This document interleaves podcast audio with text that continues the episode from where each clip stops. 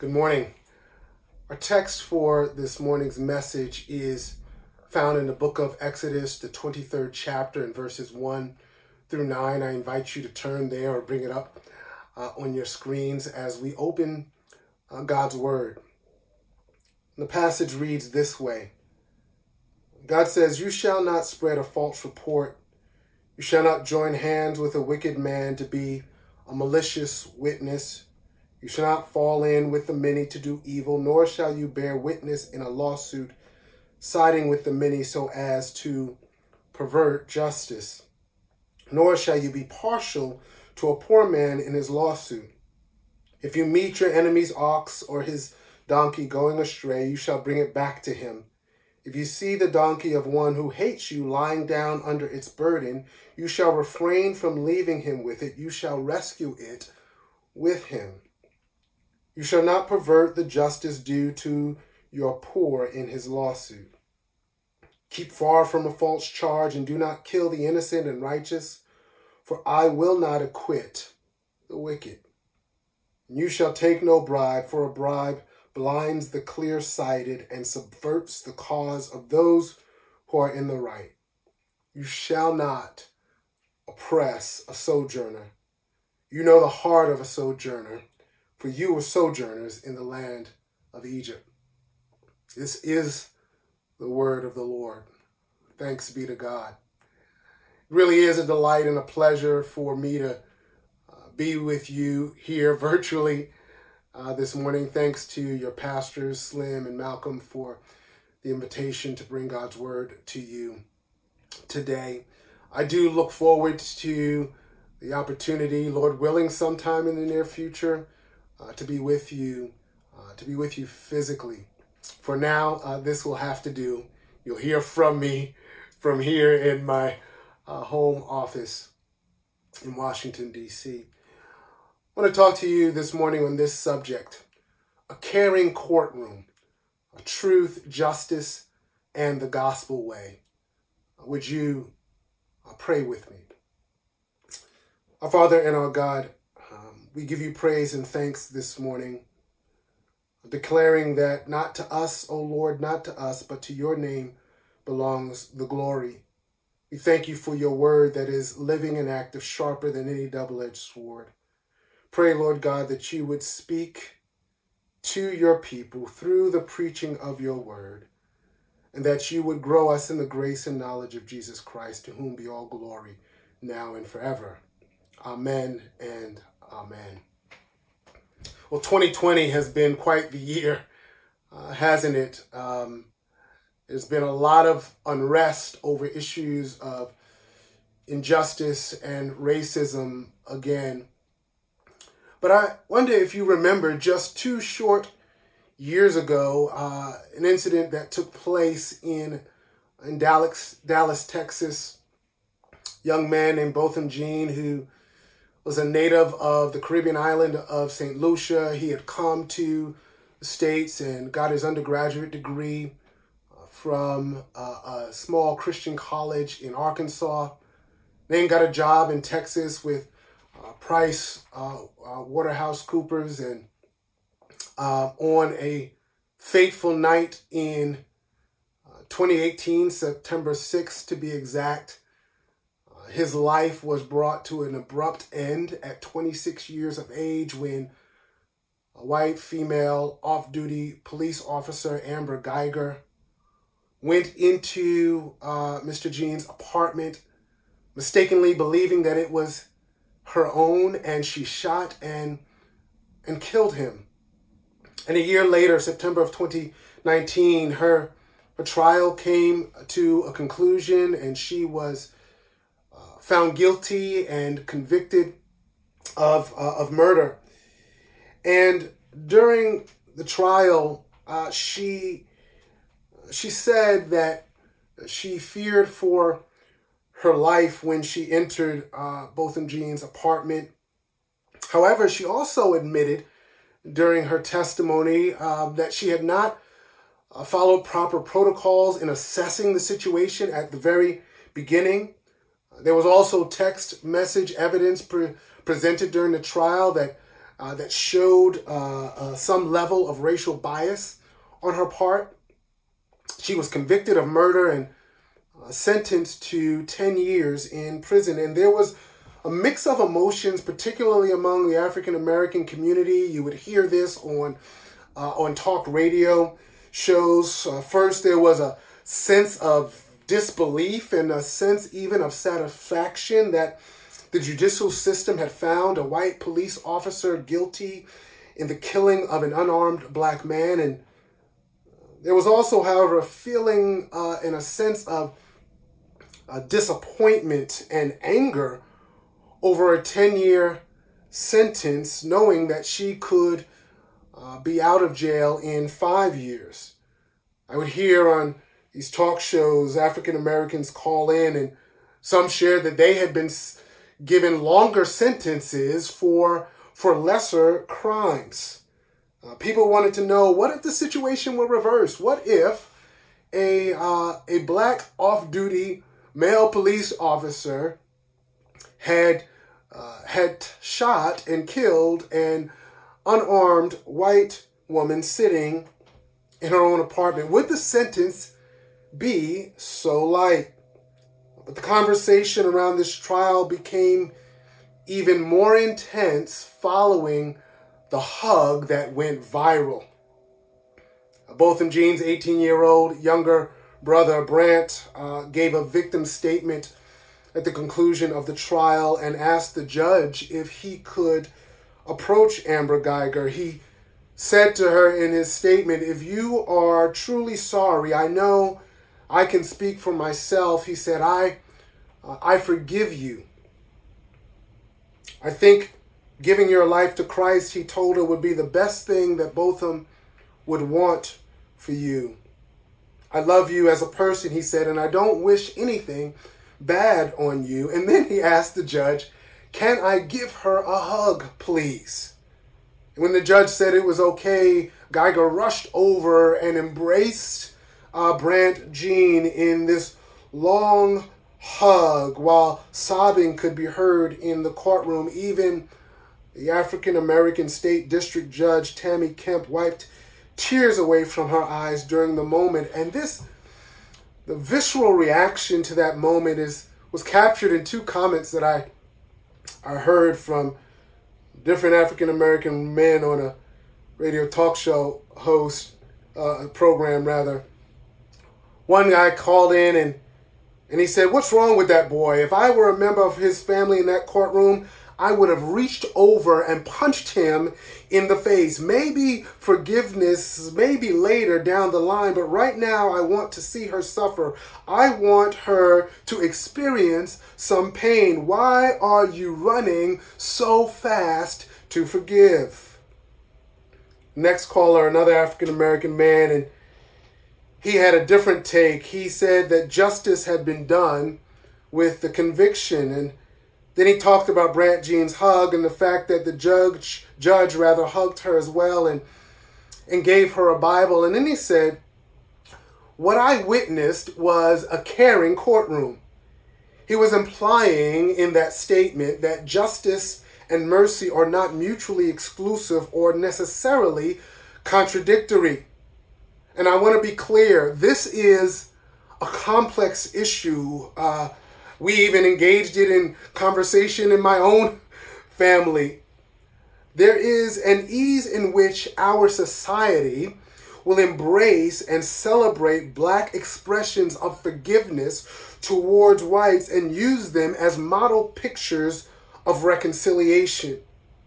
And there's also an ease with which our society will deplore black expressions of public protest against systemic injustice. So, this is not a neat and a tidy issue. It is, in fact, a very messy one.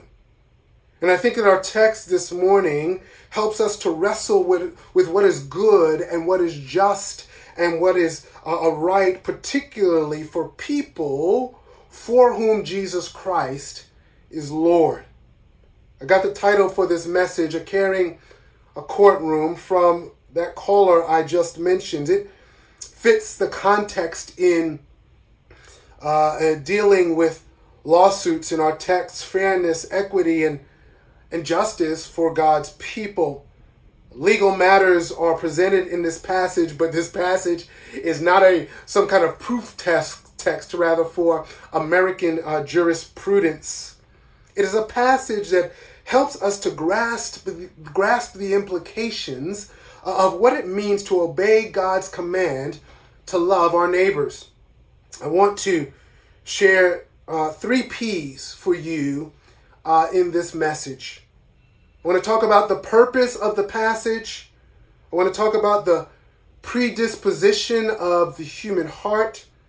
And I want to talk about the promotion of justice. Purpose. Our passage is situated in the second section of uh, the book of Exodus.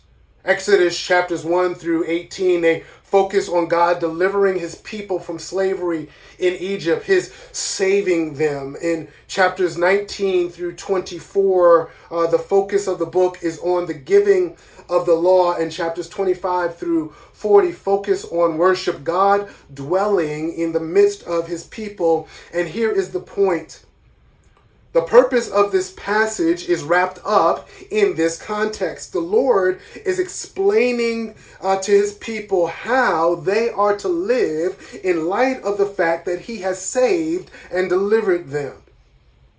They're situated at the foot of Mount Sinai, and God told Moses in chapter 3 and verse 8 of this book, I've come down to deliver my people out of the hand of the Egyptians. And then he says to them in verse 12 of that chapter, But I will be with you. And this shall be the sign for you that he tells Moses that, that I have sent you. When you have brought the people out of Egypt, you shall serve God on this mountain. And three months after the Exodus, they come to Mount Sinai, and the Lord speaks to them with poetic tenderness in chapter 19 and verses 4 to 6. He says to them, You yourselves have seen what I did to the Egyptians and how I bore you on eagle's wings and, and I brought you to myself. Now, therefore, if you will indeed obey my voice and keep my covenant, you shall be my treasured possession among all peoples, for all the earth is mine, and you shall be to me a kingdom of priests and a holy nation. These are the words that you shall speak to the people of Israel. You see, God's law always comes in that context. God has demonstrated his, his power to save, his power to deliver, and now that they belong to him, they need to know how they ought to live. Now that you're a liberated people, how are you to live? We hear the Ten Commandments in chapter 20, and, and they're summed up in the command to love the Lord with all your heart, with all your soul, with all all your might and to love your neighbor as yourself. And here is the beauty of it God doesn't just give them these 10 terse commandments, He begins to flesh out what it looks like to, to follow Him and follow His commands in practice. And so our nine verses are working out actually the implications in a legal setting of commandment six you shall not murder of commandment 8. You shall not steal of commandment 9. You shall not bear false witness against your neighbor of commandment 10. You shall not covet your neighbor's house. You shall not covet your neighbor's wife or his male servant or his female servant or his ox or his donkey or anything that is your neighbor's. And here is a connection for, for you and I. What does it mean to be a Christian?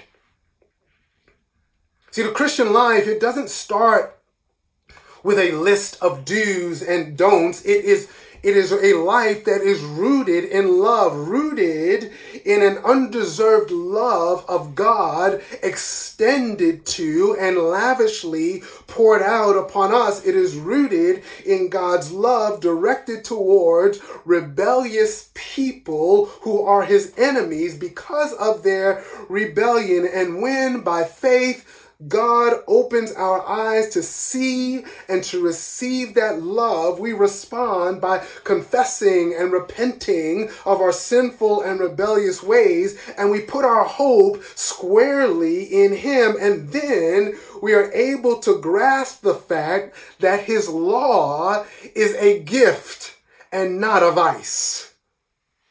We're able to say, like the psalmist says in Psalm 119 and verse 97, Oh, how I love your law. It is my meditation day and night. And God works this way. He works this way when it comes to people like you and I, because he understands the predisposition of the human heart. He understands our predisposition. He understands what our tendencies are. He understands that our tendency is to love those who love us back.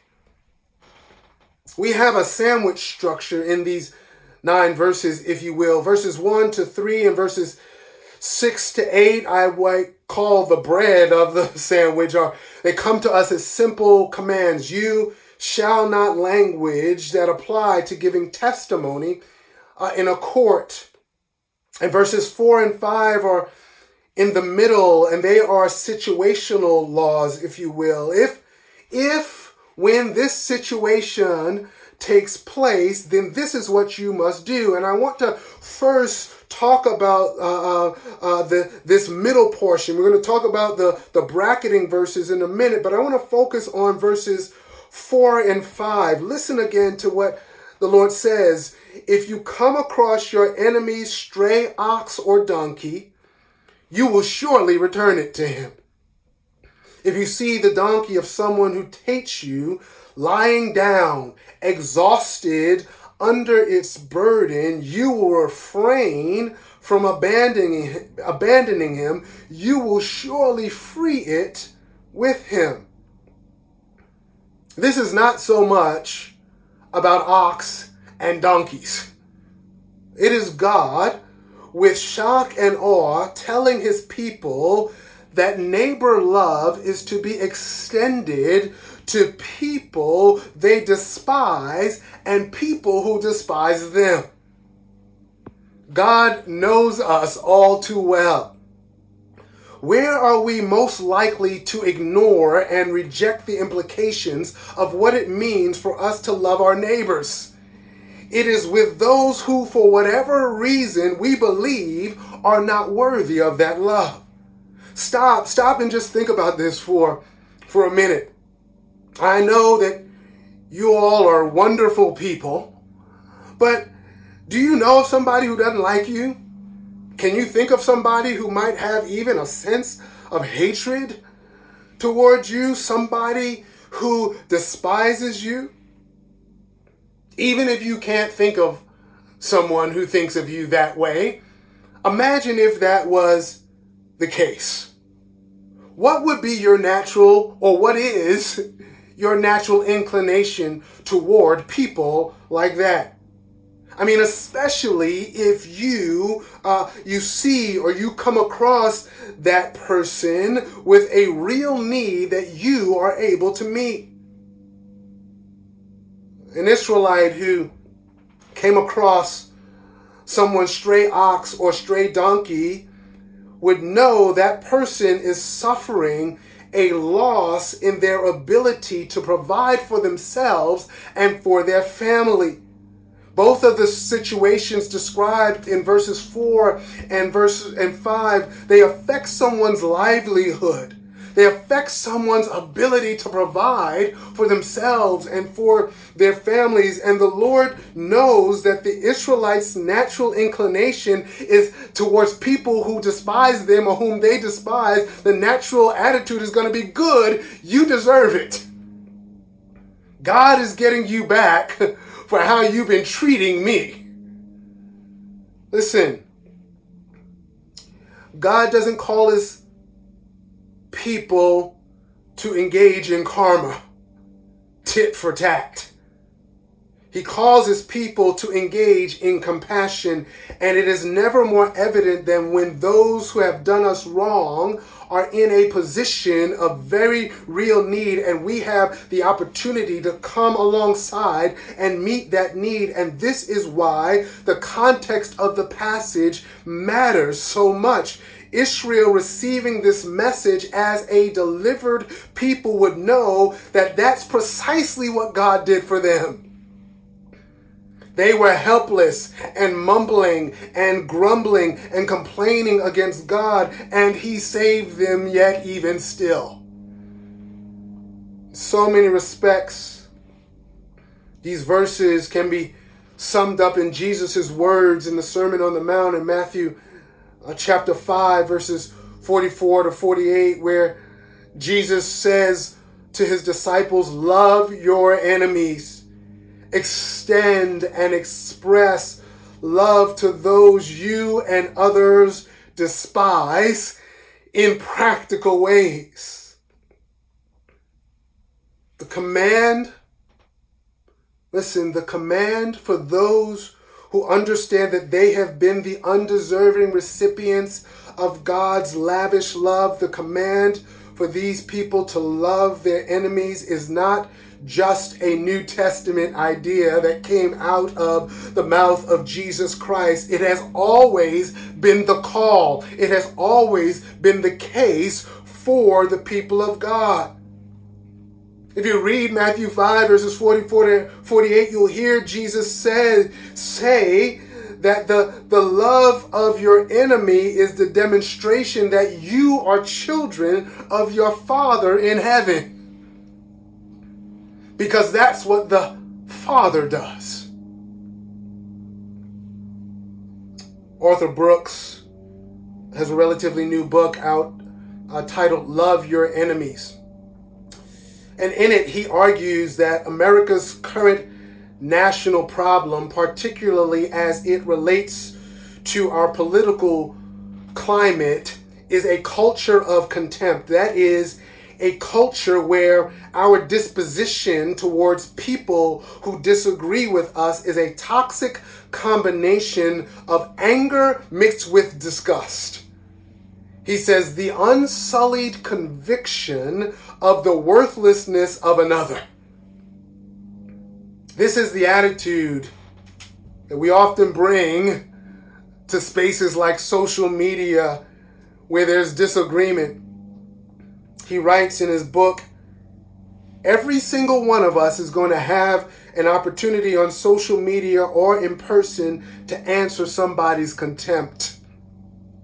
So you so are you going to do the right thing and make the world a little bit better, show your strength and try to make your enemies your friends? Or are you going to make the problem worse? That's a question each of us gets to answer he says, probably in the next 24 hours. So here's the deal uh, it is likely that most of us don't or won't ever own any ox or donkeys. I know I certainly will not here in Washington, D.C. But there is a nowness, there is a right nowness to the opportunity to actively reject the disposition of contempt towards those we find utterly intolerable and to express the kind of love that demonstrates a desire to will what is good even for people we have a tendency to despise. And it's not rejecting a, a predisposition of contempt and hatred for those we tend to despise, it is actually also an active promotion of what is good and just. Look at who are referred to in those sandwich verses, uh, verses 1 to 3 and 6 to 8, as the Lord focuses on a courtroom setting, a, a legal case setting. He says in verse number one, You shall not spread a false report. Don't join your hands with a with a wicked person to be a malicious witness. This is referencing a, a, court case. So the wicked person being described is, is someone who is guilty of a crime.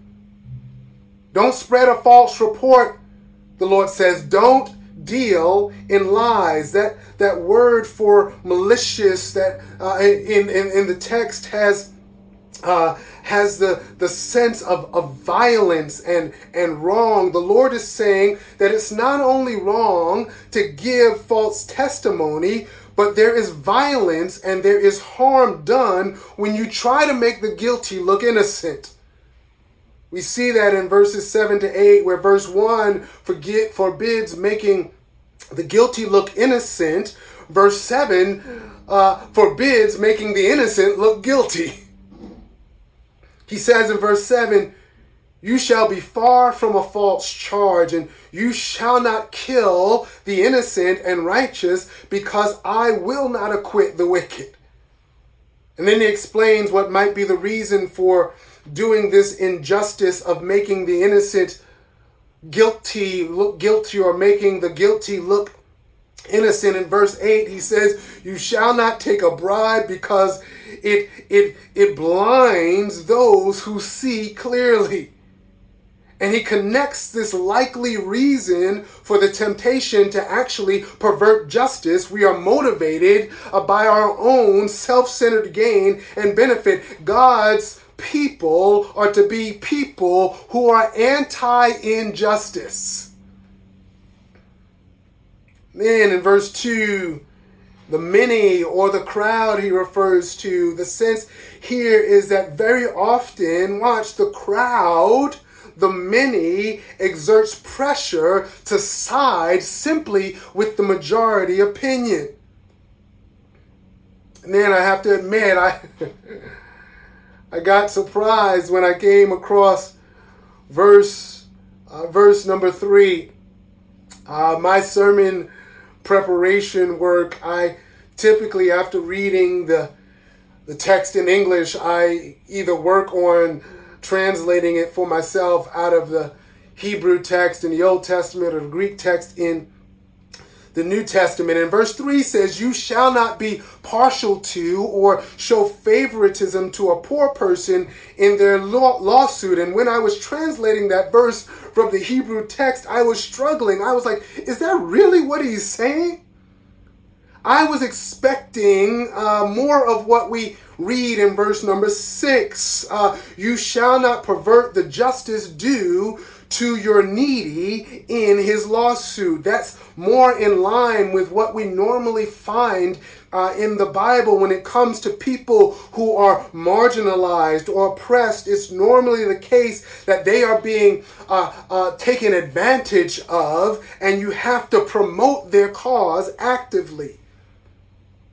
In fact, some Bible scholars have postulated that there's actually a corruption in the Hebrew text in verse number three because with one character, the word poor in verse number three changes to great, and it would be, You shall not show favor to the great in his lawsuit. But that's not what it says. There's no textual evidence for a change in the meaning of that verse See, in a legal case, the Lord is actually forbidding giving advantage to anyone. The poor, right, have the marginalized, the oppressed, they have no advantage in society. But it's forbidden to show favoritism in the courtroom, even to the disadvantaged. What God is driving home for us is the continued point that He is a just God. He is a God of justice and righteousness. And in humanity among us, there is no inherent uh, righteousness. So whether we are wealthy or whether we are disadvantaged, it does not mean that we have some inherent righteousness. We can be wealthy and wrong, and we can be poor or marginalized and wrong. God says when it comes to doing what is just and right, Show no partiality when you're dealing with something that is a reflection of or an expression of evil or wrong. That's the sense here. The poor person could be wrong in his lawsuit, so don't show favoritism to him. As one commentator put it, God's people are to do what is right, not simply what feels right. With God, there is never, ever a perversion of justice. There's only the promotion of justice. And the same point is actually made in Leviticus chapter 19 and 15 with reference to both the poor and great in the same verse. Uh, the Lord says in that verse, You shall do no injustice in court. You shall not be partial to the poor or defer to the great, but in righteousness you shall judge your neighbor. At the heart of a caring courtroom, is the cause of justice. Whose agenda, whose agenda drives our attitude? Whose agenda drives our disposition as we wade into the messy waters of the history of systemic injustice around race and ethnicity and class? Are we more informed by a heart of love that comes out of an understanding of God's love that has been put on display for us in Jesus Christ? Or are we more informed by the opinions in our echo chambers on social media and cable news? See, God, God drives us in His Word toward a different way the attitude towards their neighbors that God's people were to have is summarized in verse 9 when he says, You shall not oppress the sojourner, since you all know the sojourner's life. You know the heart of a sojourner because you all were sojourners in the land of Egypt. You, God says, know what it's like to live on the margins. You know what it's like. Uh, he tells uh, the people of Israel to have been oppressed. You know what it's like to have been on the outs. You know what it's like to be unable to trust the system because the deck, the deck is stacked against you. You know what it's like to be on the receiving end of injustice as a matter of course. You know it. And that's the attitude you bring, you are to bring to the matters and the issues of justice. It is one that does not neglect or forget the mercy that you have received. See, this love that God calls us to, this love that God commands his people to exhibit, is independent from attraction. It's not based on whether the recipients of that love are people we are naturally drawn toward. It is often most actually ex- profoundly expressed in promoting those who, the cause of those in this world or in our communities that we that are, that are likely to be despised or ignored or rejected promoting the cause of those who are the most vulnerable. And it's because we have in Jesus Christ a rich understanding of the mercy that we have received. Let me wrap this and bring it back to the case I opened with. My brother and friend, uh, Mike Higgins, around that same time, I, he posted a simple statement um, on his social media that I think summarizes it well. He says, he wrote, True justice must preserve the humanity of the convicted and the victim.